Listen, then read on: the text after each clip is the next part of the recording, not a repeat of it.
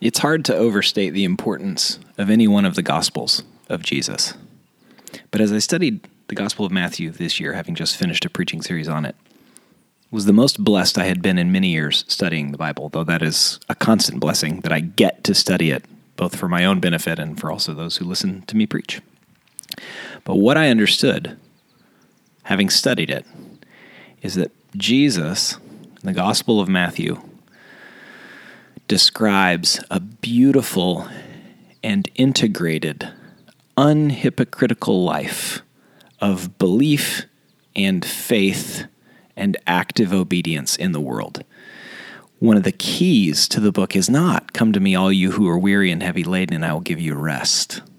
Though that's important and a key to the book. Another key is not the Great Commission, though it's so empowering and encouraging that we're called alongside the Holy Spirit or under the Holy Spirit's power to evangelize and disciple all nations. The key is not the genealogy that brings in four foreigners and tells us the story of Jesus' lineage through his Jewish heritage and connection with, with David. The key is not even the Sermon on the Mount, the beautiful description of the with God life in chapters five, six, and seven. But the key is actually your righteousness should exceed those of the scribes and the Pharisees. Because if you read Matthew, you'll see Jesus criticizing quite regularly the scribes and the Pharisees, and yet there were good scribes and Pharisees.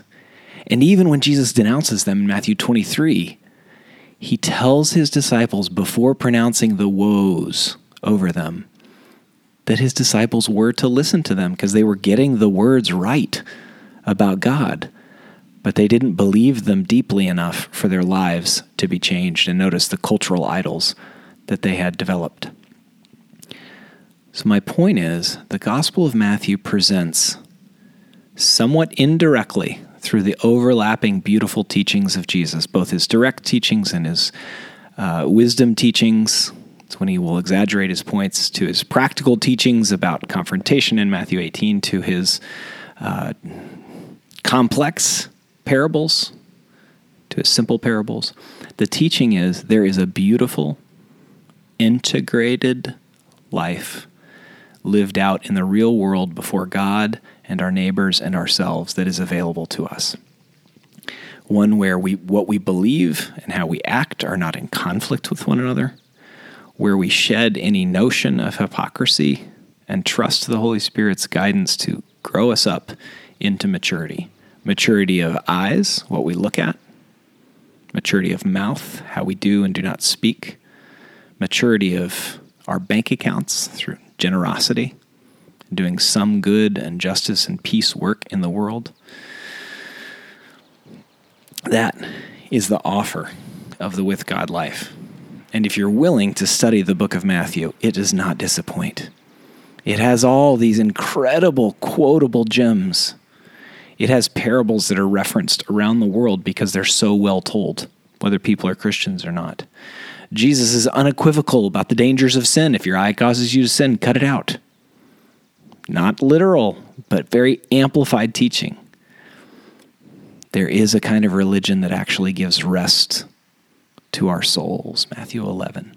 And the Holy Spirit not only calls us to himself, but calls to participate in the Great Commission, evangelizing and discipling in his name.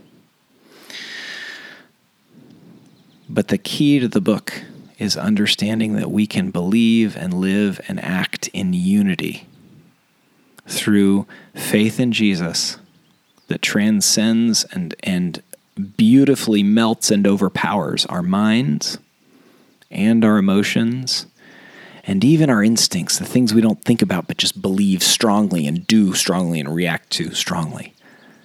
That is the integrated life that Jesus was getting at and teaching and modeling and offering.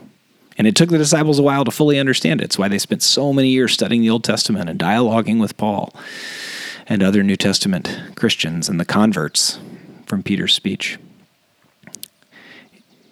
But the key to the book is your righteousness must exceed that of the scribes and the Pharisees, which is an invitation to a fully integrated, peaceful, and peaceable life because of the work of Christ that we receive by faith.